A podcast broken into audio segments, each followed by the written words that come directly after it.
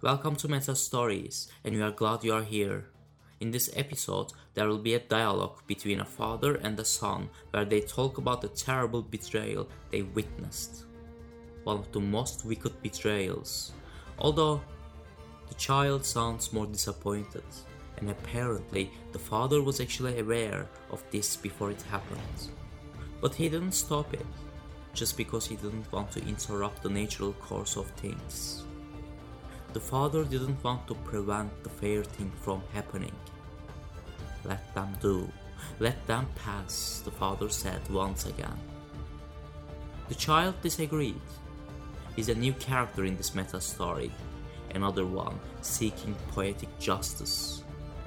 What new disappointments await this young lad? Let's find out.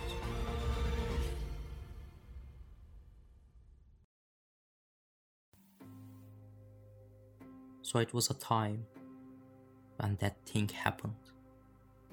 And they whispered, No one needs to see, no one needs to hear, and no one needs to know.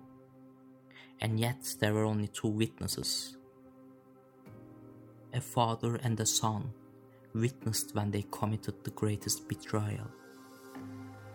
And now they were sitting on the porch of their country house. How could they do? The child asked in sorrow. How could they murder their father, an old king, and a wise man who already bestowed everything he had to his beloved daughters? And how did you not stop them? Father. The man replied, They did, because they could, and I didn't stop them, because it wouldn't be fair. The child was shaken, but he couldn't resist asking the question. Fair, he shouts. Is it fair that the one with the power and youth gets everything? Everything indeed, the man replied, if you ever want to win this game. And he continued, Do you remember the ancient gladiators I showed you once? And when you were very young. They also thought, and they believed, that it was very honorable of them to fully show their impressive capabilities. You also remember how much we enjoyed it? In the end, they were the ones who were satisfied with their talents in front of all those people, and the audiences were the ones who were very pleased with their dedication.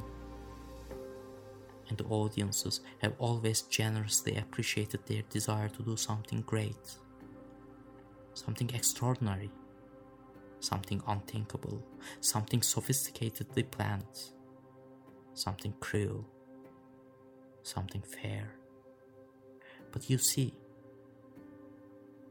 we both know that you were not wrong in enjoying it, my child. You were right. You paid for the tickets. The child looked down, confused, but challenged him back anyway. You showed me one movie as well. Was it called on Trial? Something like that. And it was taking place in Auschwitz during World War II. And the Jewish prisoners decided to judge God by accusing him of breaching the covenant that was made between Jewish people and him. It was a good old story I always liked to hear before sleep. A covenant that the Jewish people were going to worship him and he was going to watch over them. Were his people.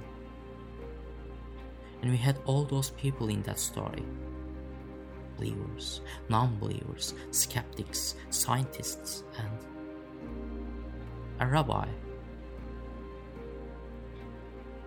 They came up with a notion free will.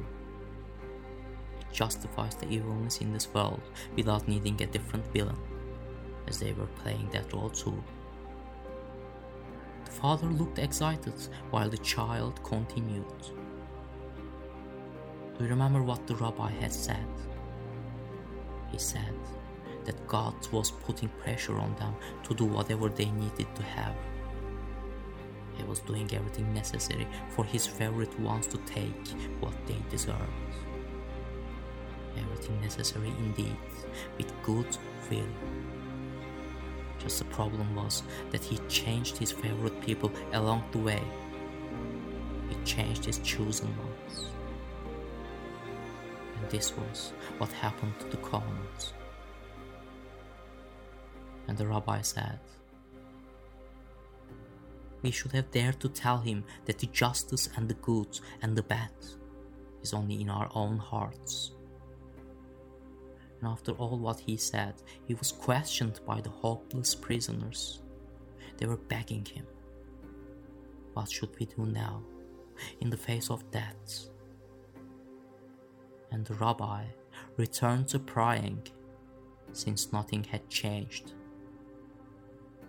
They were still one step away from death.